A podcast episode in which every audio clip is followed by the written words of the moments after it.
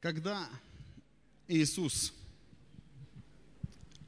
на белом коне опустится вниз вместе с церковью, Антихрист в это время соберет армии мира, то, я сейчас бегло снова повторю, что мы услышали, то солнце померкнет, луна не даст света своего, звезды спадут с неба, а, тьма будет, и явится это знамение, все увидят среди этой тьмы сияние, увидят, сказано, все племена земные, потому что это коснется, когда солнце померкнет всей планеты Земля. И, и ноги, когда его станут на гору Юлионскую, она раздвоится.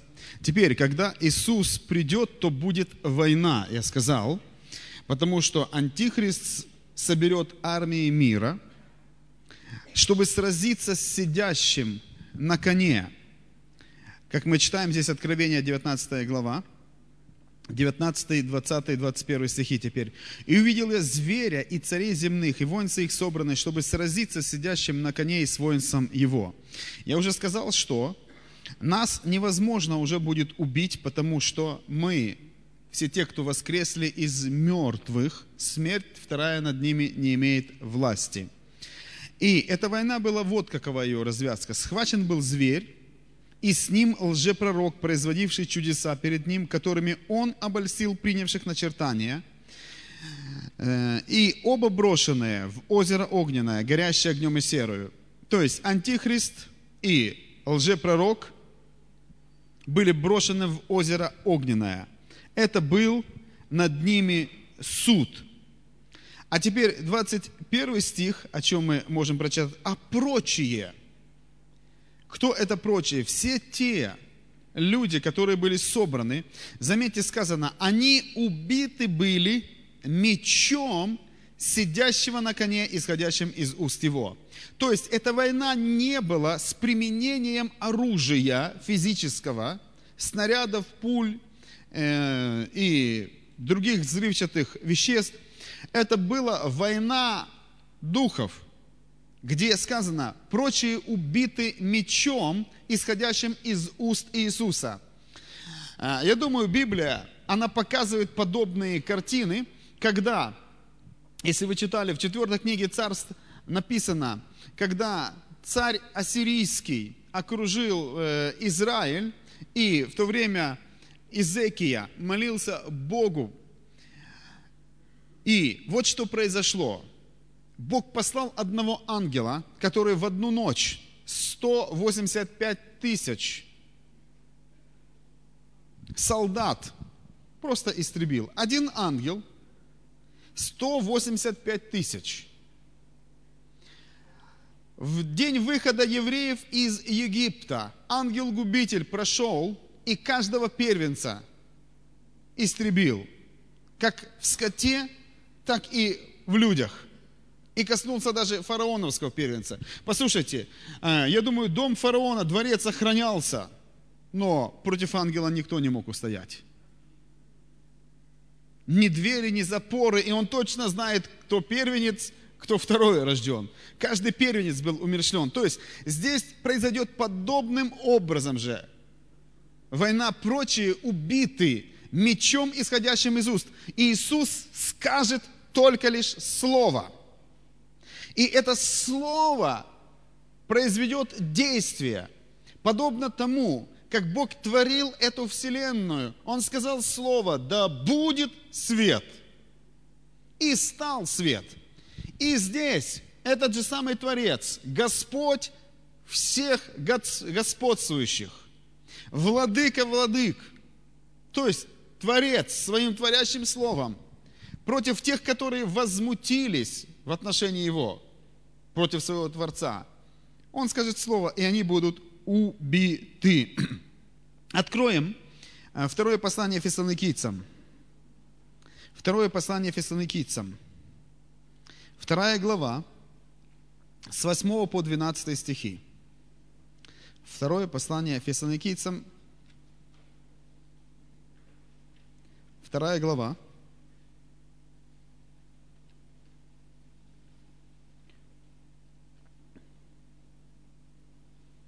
с 8 стиха.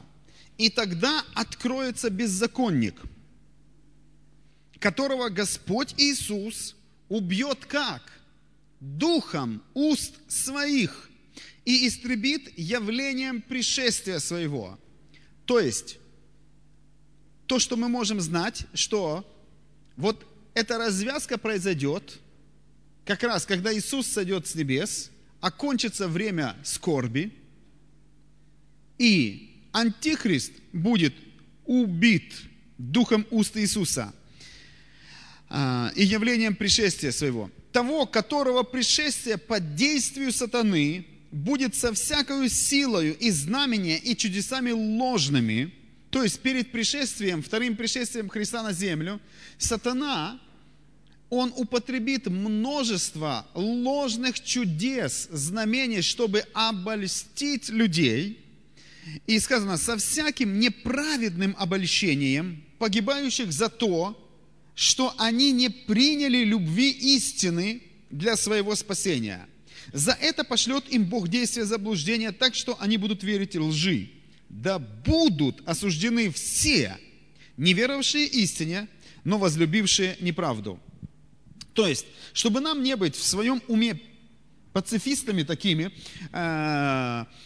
сердобольными, о, почему же Бог так истребляет людей и так далее, и так далее, и так далее. Я хочу сказать вам, мы должны, мы должны помнить, вот этот отрезок, это всего 7 лет.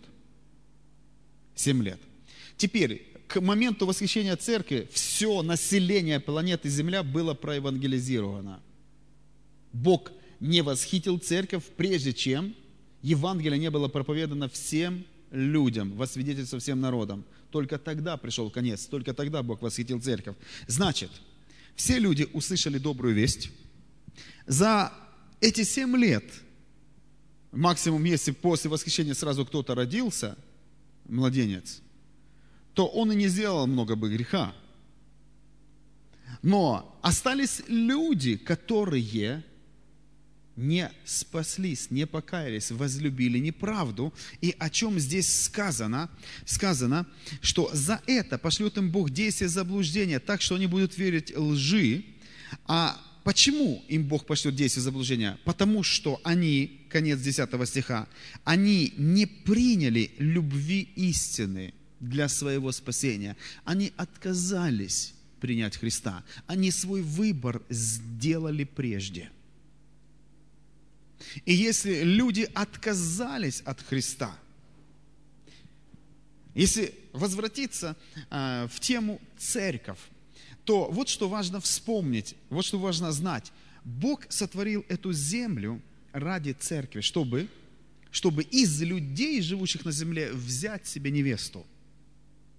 У Бога был замысел до сотворения земли. Павел пишет это в послании Ефесянам в первой главе, Э, четвертым стихом, так как Он избрал нас в Нем прежде создания мира. Помните это или нет?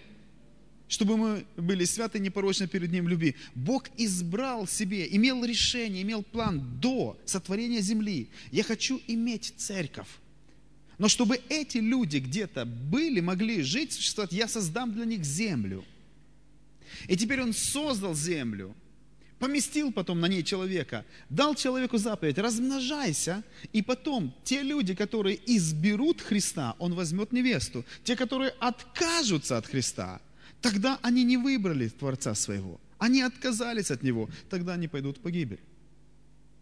Вот и теперь и происходит эта развязка, когда, когда эти люди, не приняли любви истины. Бог так возлюбил мир. Каждый человек сегодня может быть спасен, потому что Бог любит даже когда они грешники, потому что они Его творение.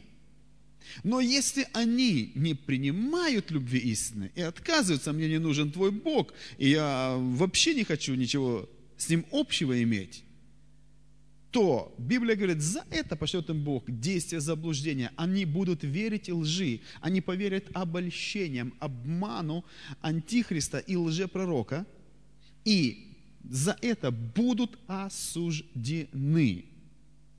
Осуждены. Антихрист их уловит, они примут начертания, и потом, в конце времени скорби, когда они пойдут, пойдут, и мы сейчас Израиль стерем с лица земли – И на самом деле они будут убиты мечом, исходящим из уст Иисуса, который будет сидеть на коне.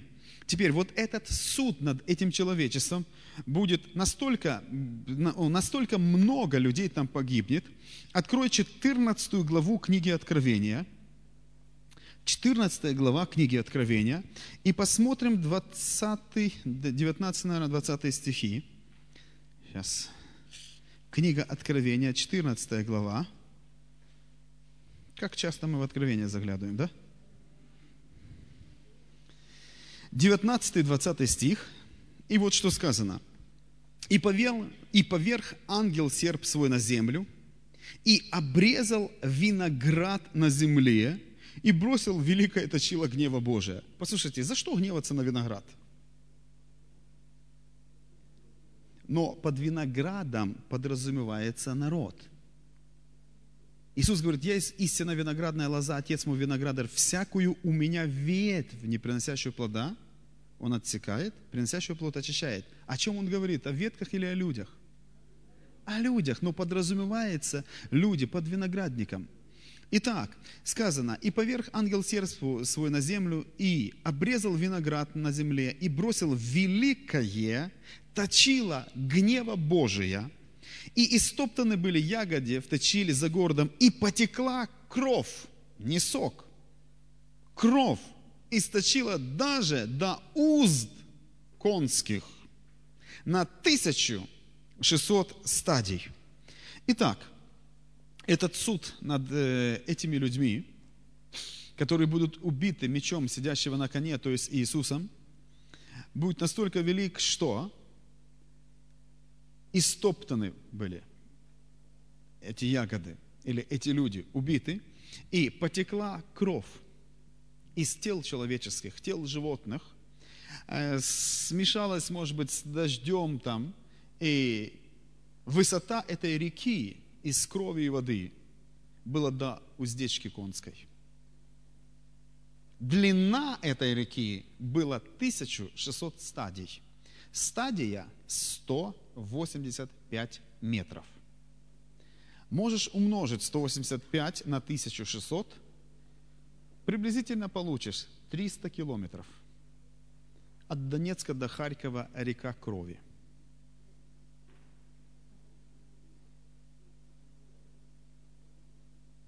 Если ты врач, ты знаешь, сколько в человеческом теле крови.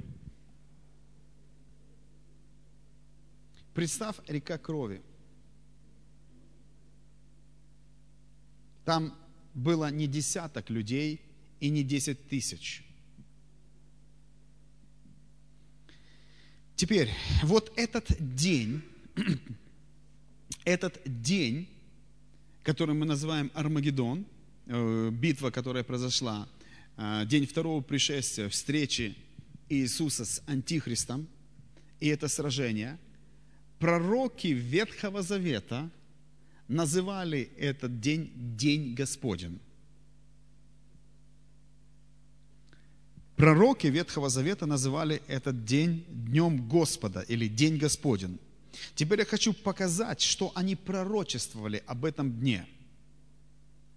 Откроем Исаия, книга пророка Исаия, 13 глава, 6 по 13 стих. Что Исаия говорит о Дне Господнем, Дне Господа?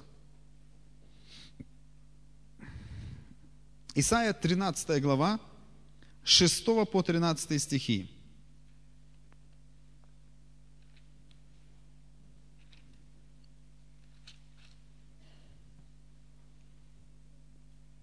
Нашли? Рыдайте, ибо день Господа близок. Идет как разрушительная сила от всемогущего. От того руки у всех опустились, и сердце у каждого иудея растаяло. У каждого человека, не иудея. Каждого человека растаяло. Ужаснулись, судороги и боли схватили их, мучатся, как рождающие. С изумлением смотрят друг на друга. Лица у них разгорелись. Вот приходит день Господа. Лютый. Это не февраль. Лютый. С гневом и пылающую яростью, чтобы сделать землю пустынью, истребить с нее грешников ее. Звезды небесные и светила не дают от себя света, солнце меркнет при восходе своем, и луна не сияет светом своим.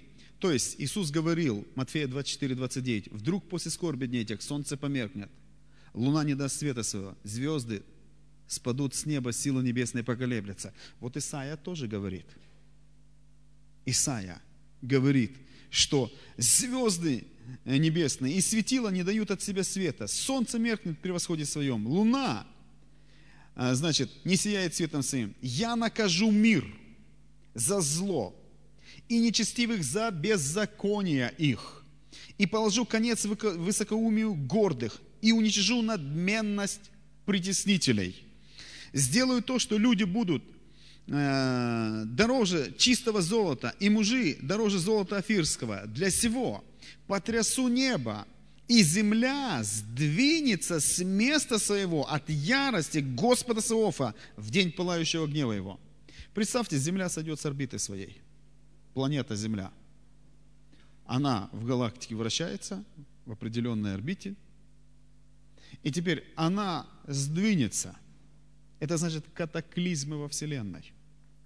Послушай, кто может откупиться? Сегодня сделал преступление, говорят, деньги все решают. А, если не все, то большие деньги все решают. Откупись от Господа.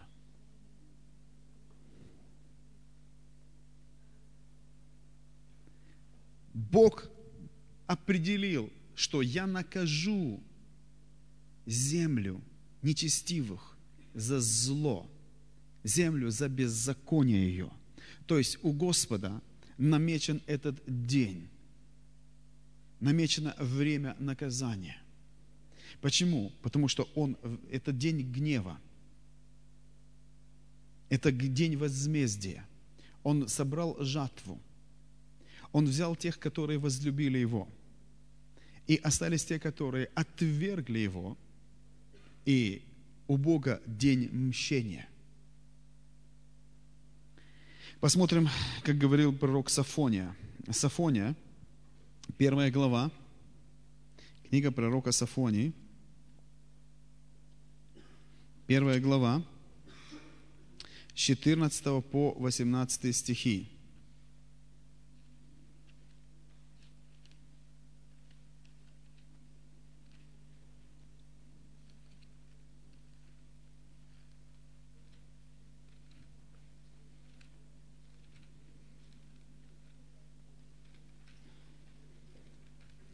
Сафония, первая глава, 909 страница.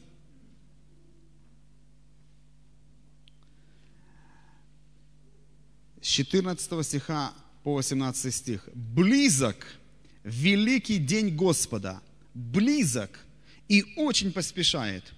Уже слышен голос Дня Господня.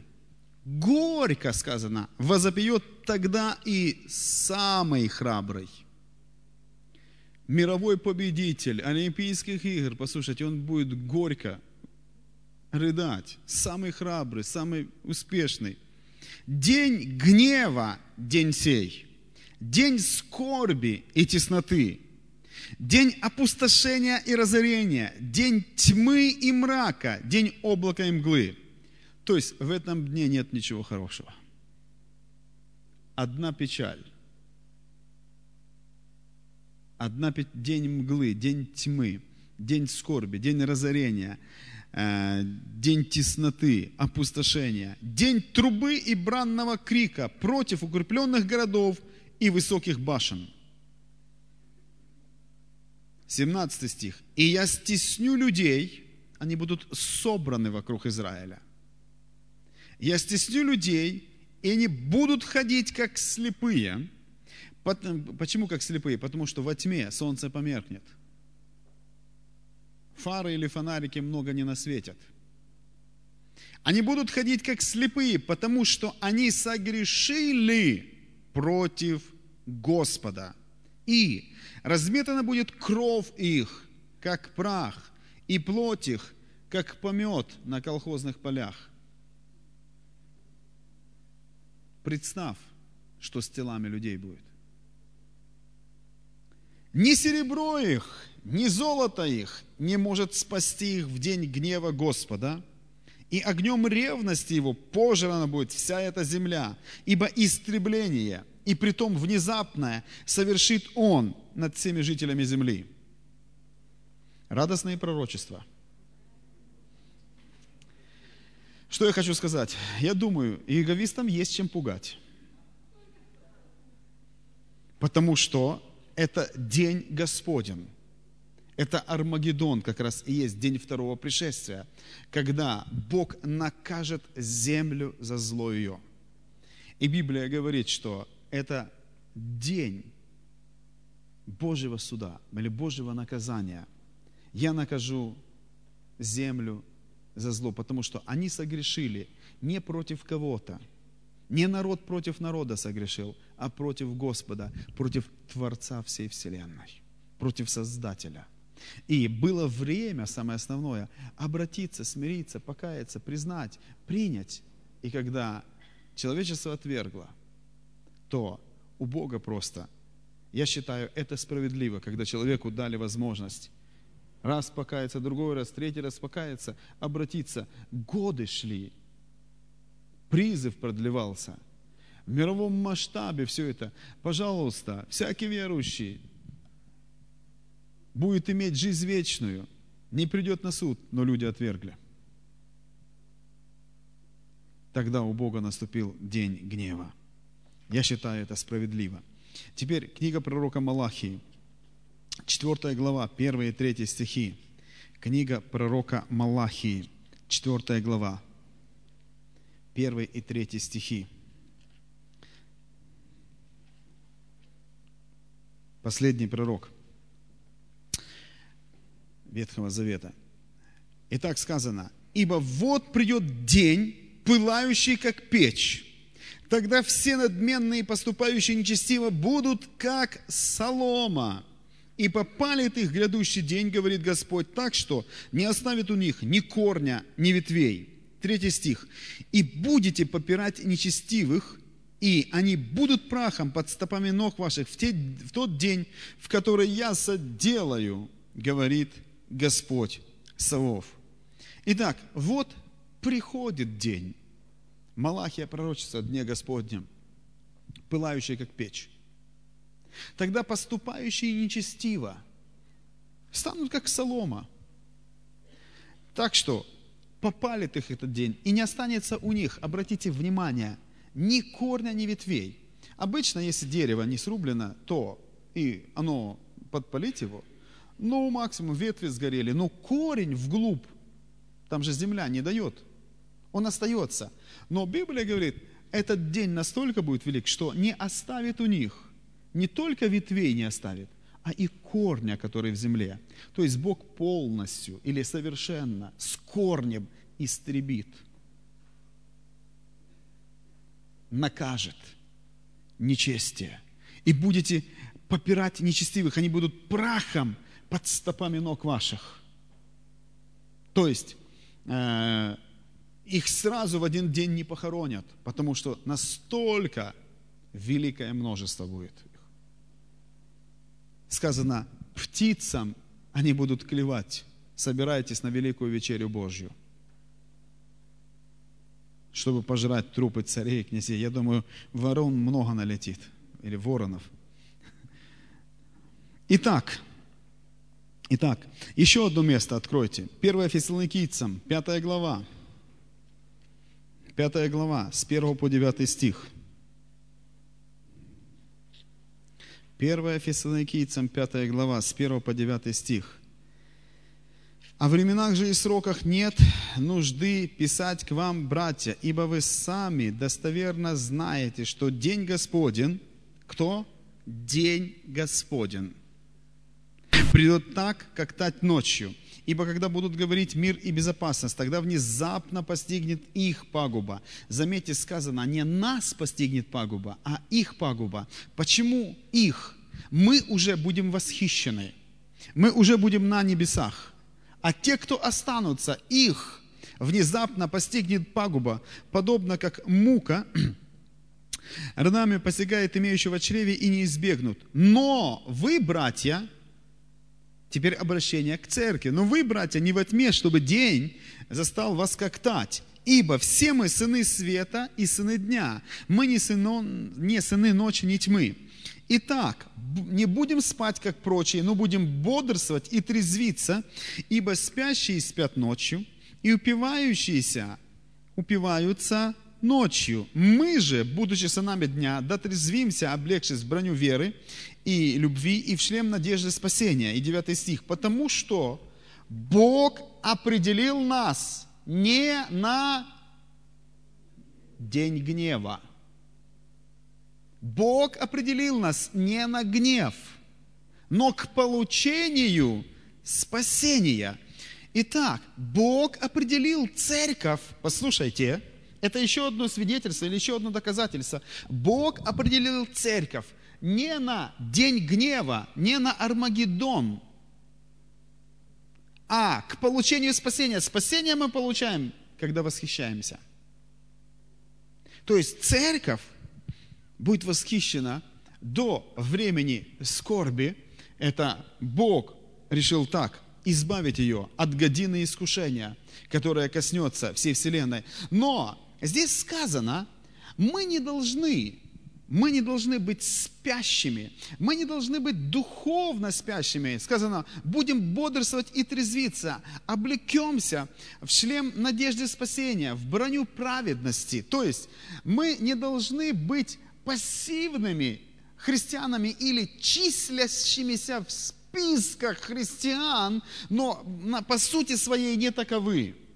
Здесь так сказано, но вы, братья, не во тьме, чтобы день ваш застал как тать. Ибо все вы сыны света, сыны дня. В чем разница сыны ночи? Он взял нас из царства тьмы, это как бы царство ночи. Когда мы были в мире, как мы поступали? Грех руководил нами. Похоти плотские э, нас влекли, и мы делали это тайно или явно. А теперь Писание говорит, вы же не сыны тьмы, не сыны ночи, вы сыны света. Другими словами, поступай так. Живи теперь этим образом, как праведник. Храни себя. Э, мы же, будучи сынами дня, да, трезвимся, облегшись броню, веры и любви в шлем надежды спасения. То есть, ходи еще во все оружие Божьем. Противостой дьяволу. И Библия говорит, Бог то, что определил для нас, тогда Он и исполнит. Если ты будешь бодрствующим, если ты будешь противостоять дьяволу, не, не идти на компромисс, то ты будешь восхищен. Ты будешь взят, не будешь оставлен на время скорби. Аминь.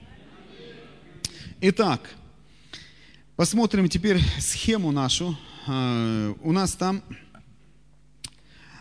должна быть еще одна стрелочка. Это я должен вытереть, да? У нас там вот после времени скорби еще вот такая стрелочка есть. Вторая как бы снизу. И написано, что написано? Суд в долине Сафата. Вот разберем это событие, вот эту стрелочку. Суд в долине Сафата.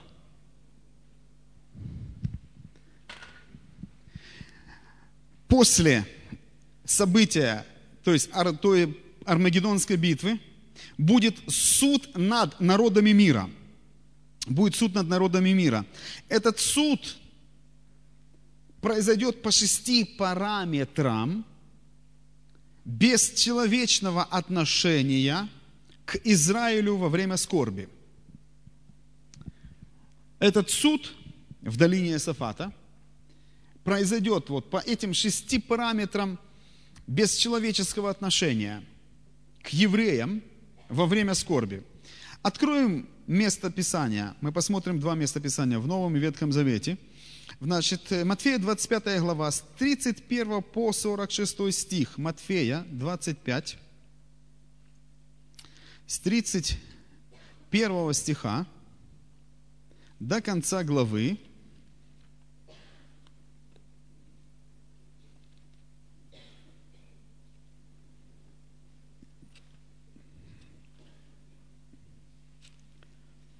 Когда придет Сын Человеческий, то есть опустится с небес, во славе своей, слава жениха – это церковь, и все святые ангелы с ним, тогда сядет на престоле славы своей, я бы добавил, для суда, и соберутся перед ним все народы, и отделит одних от других, как пастырь отделяет овец от козлов.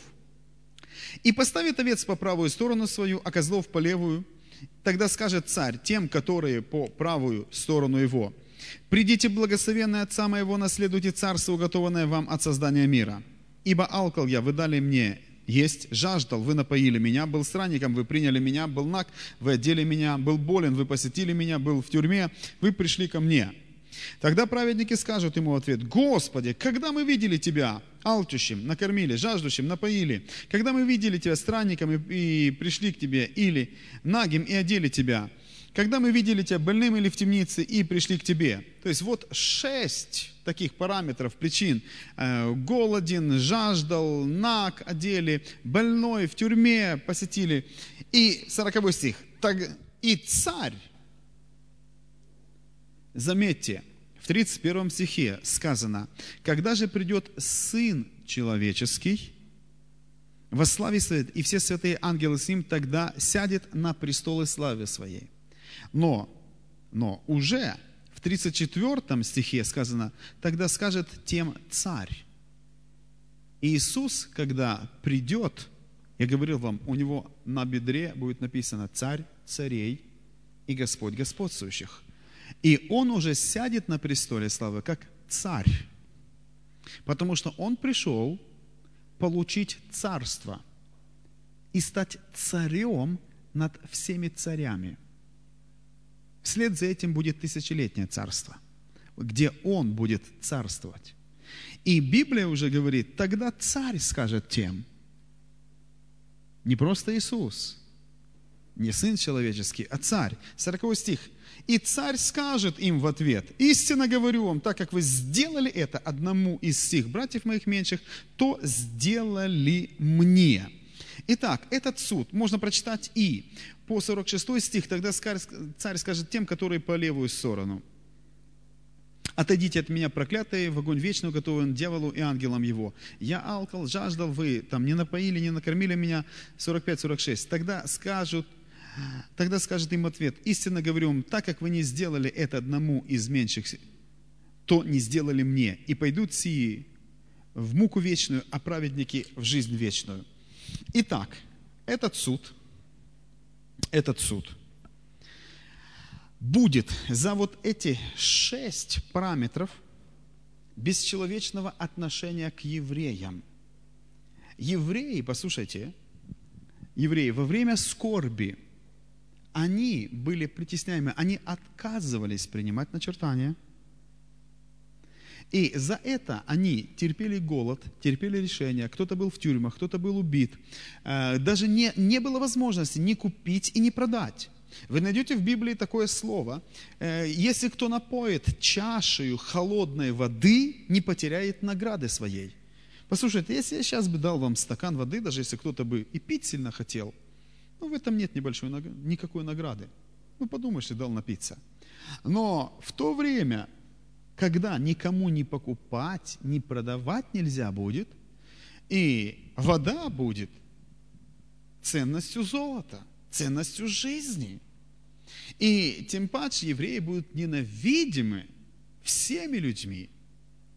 И всякий, кто будет на стороне евреев, тоже будет ненавидим всеми остальными, потому что Антихрист будет э, властвовать и запретит покупать, продавать и так далее, то, то э, вот за это отношение бесчеловечное как раз люди будут судимы. Откроем еще книгу пророка Ииля, третья глава, книга пророка Ииля, третья глава, и стих с 12 по 14. 889 страница Синодальной Библии. И 3 глава с 12 по 14 стих. Вот как здесь написано об этом суде.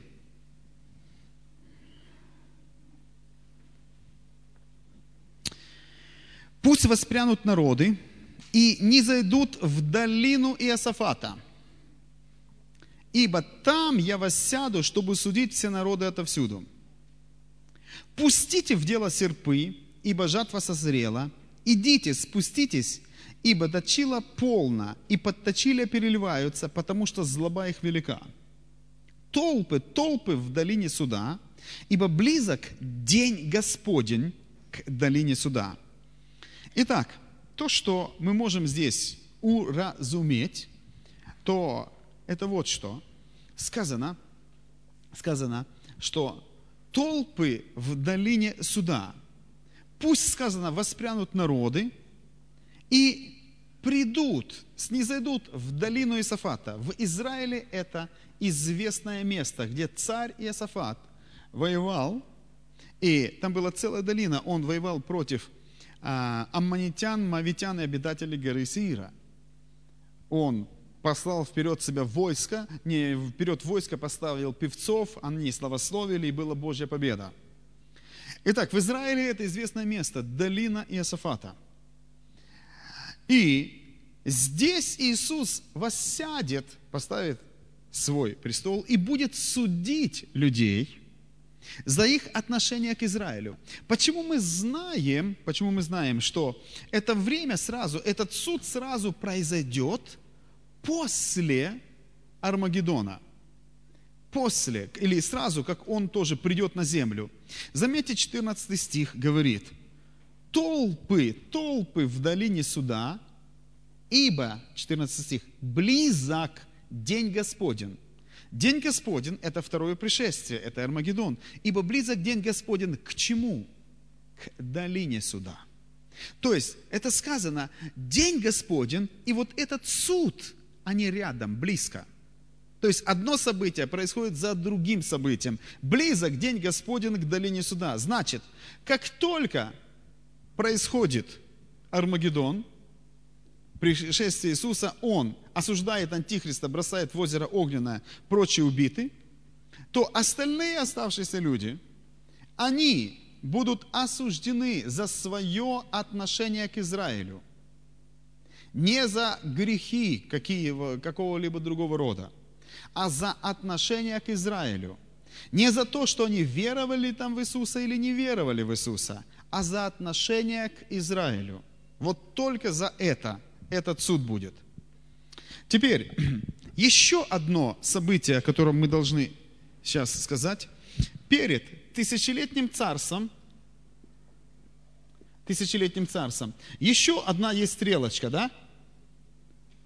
Еще одна есть стрелочка. И написано «Воскресение мертвых». Так? На схеме, вот она, я ее нарисовал синей. Воскресение мертвых. Как бы третья стрелочка снизу, перед тысячелетним царством – вот поговорим об этом воскресении. Еще одно событие произойдет. Откровение 7 глава, 13 по 17 стихи. Откровение 7 глава, с 13 по 17 стихи и Откровение 20 глава, 4 стих. Два места Писания из книги Откровения прочитаем, и они дадут нам ясность. Откровение 7, с 13 по 4, по, до конца главы. Начав речь, один из старцев спросил меня, эти облеченные в белые одежды, кто и откуда пришли? И сказал ему, ты знаешь, господин. Он сказал мне, это те, которые пришли от великой скорби. Они омыли одежды свои, убелили одежды свои кровью акца. За это они ныне пребывают пред престолом Бога и служат Ему день и ночь в храме, и сидящий на престоле будет обитать в них. Они уже не будут ни алкать, ни жаждать, что они имели во время скорби. Жажду, голод. Не будут ни алкать, ни жаждать, и не будет палить их солнце и никакой зной, ибо агнец, который среди престола, будет пасти их и водить их на живые источники вод, и отрет Бог всякую слезу сочей их. Они имели стон и плач, жажду, э, желание хотя бы напиться, кушать и так далее. Они, они не имели крова, потому что солнце палило их. И это то, что они претерпевали во время скорби, если и не остались убитыми, а так многие были даже убиты. Теперь, начав речь, сказал э, один из старцев, кто и откуда они? Он говорит, ты знаешь. И ему сказано было, это те, которые пришли или воскресли от великой скорби. Теперь 20 глава, 4 стих. Книга Откровения, 20 глава. «И увидел я престолы и сидящих на них, которым дано было судить, и души обезглавленных за свидетельство Иисуса и за Слово Божие, которые не поклонились зверю, ни образу его, и не приняли начертания на чело свое и на руку свою. Они ожили и царствовали со Христом тысячу лет – Итак, здесь ясно сказано, что он увидел души обезглавленных, то есть убитых, которым отрубили голову. Или мученически по-другому убили. Души обезглавленных за что? За свидетельство Иисуса. То есть они проповедовали, они не отреклись. В то тяжелейшее время – они не отреклись. Подобно как в застойные времена, в коммунистические времена, э, христиан садили в тюрьмы за веру. Во время Сталина и потом садили в тюрьмы за веру. И были узники, более сотни людей в нашей стране. Возможно, ты этого всего не знаешь, но за то, что ты верующий, мой дед отсидел в тюрьме за веру 16 лет – при сталинском режиме. Фабриковали дело, ты подпиши, что ты хотел убить Сталина, а на самом деле, э, потому что иноверец. Так вот, подобная атмосфера была во время скорби. Людей убьют за то, что они не станут поклоняться. Но Библия говорит, что они воскреснут. Когда воскреснут? После времени скорби и будут царствовать со Христом тысячу лет. То есть они пойдут в тысячелетнее царство. Теперь одну разницу только скажу и отпущу вас. Те люди, послушайте, те люди, которые жили здесь, то есть вот он период церкви, и они были готовы, они восхитились и пошли на небеса и были на свадьбе, и стали невестой Христа. И потом со Христом на конях белых пришли и пошли в тысячелетнее царство не невеста. Те, которые не восхитились, остались на время скорби, они были убиты. Если не отреклись, если не приняли начертания. Потом они воскресли, они пришли, но они не, они не в числе невесты. Они не были на свадьбе. Они спасенные народы, но они не невеста. Есть разница в 21 главе книги Откровения, но это для вас просто. Встретимся завтра.